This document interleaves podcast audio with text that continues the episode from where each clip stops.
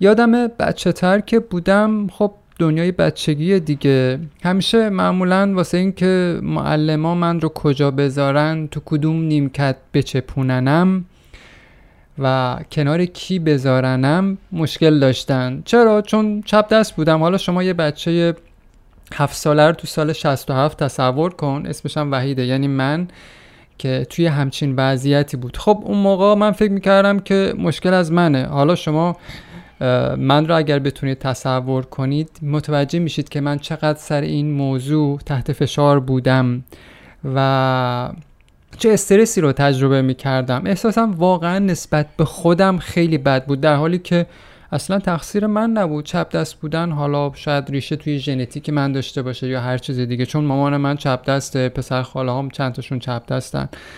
ولی خب این اصلا ربطی به من نداشت. ولی خب من این احساس رو از محیط و از معلما می‌گرفتم.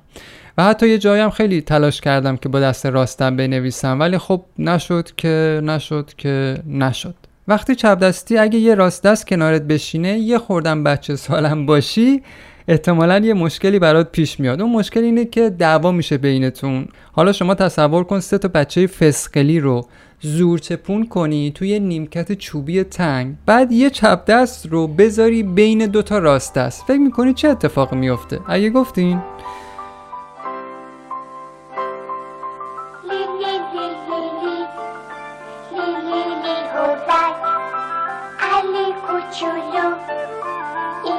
علی کوچک علی کوچولو تو قصه ها نیست. مثل من و توست. اون تو دورو نیست. نه قهرمانه نه خیلی ترسو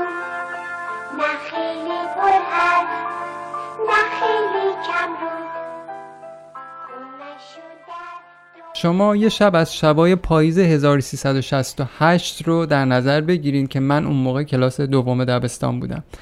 که مامانم ناخواسته میاد سراغ دفتر مشقم و یه نگاهی بهش میندازه که با یه دفتر خط خطی مواجه میشه. دفتری که توش پر از خطای کج و معوج سیاه که از یه طرف کشیده شده به طرف دیگه دفتر. قصه چیه؟ قصه همش توی سر کلاس اتفاق میفته و اینه که توی این فضای تنگ خیلی ناخواسته همکلاسی من که راست دسته و سمت چپ من نشسته دستش می‌خوره به دست من و باعث میشه که دست من خط بخوره و اینجا زمینه یه جنگ بزرگ اتفاق میفته بین دوتا همکلاسی. تجربه خیلی بانمکیه برای دوتا کودک 7 ساله. دقیقا شبیه این جنگی که ما الان توی کشورمون به یه شکلی داریم. اون دست من رو خط می‌زد منم همینطور. و اینجوری می‌شد که یه جنگی اون وسط اتفاق میافتاد که حاصلش می‌شد این دفتری که مامانم داشت شب ورق می‌زد و داشت نگاه می‌کرد. و این خط خطی ها سر یه لجبازی کودکانه اتفاق میافتاد که کاملا هم طبیعی بود تو اون سن و سال. یعنی به صورت طبیعی ممکن بود این مسئله پیش بیاد. و گاهی هم دعوامون می‌شد و خیلی وقتام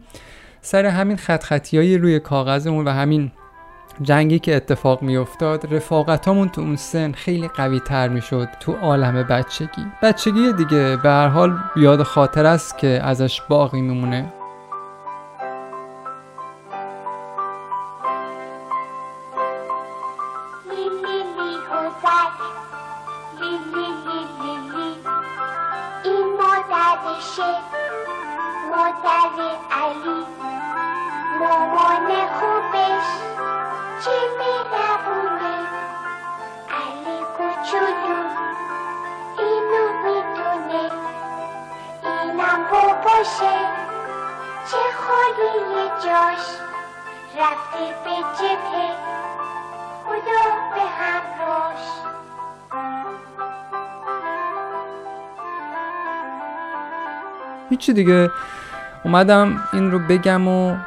برم. ببخشید دیگه من حرفی واسه گفتن نبود. حالا شاید انتظار داشتید که من یه حرف خاصی بزنم ولی خب نه. الان واقعا توی شرایطی هستیم یا من خودم توی شرایطی هستم که دیگه حرفی برای گفتن واقعا باقی نمونده. یعنی نمی‌دونم چی بگم. و فقط اومدم یه خاطره ای رو از دوران کودکی براتون تعریف کنم بدون اینکه بخوام زیادی سرتون رو درد بیارم.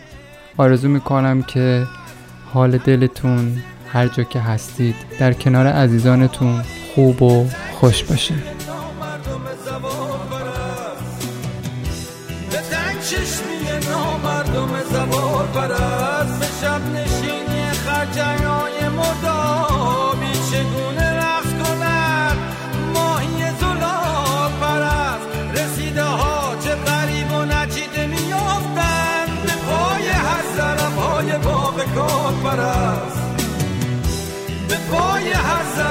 به پای هر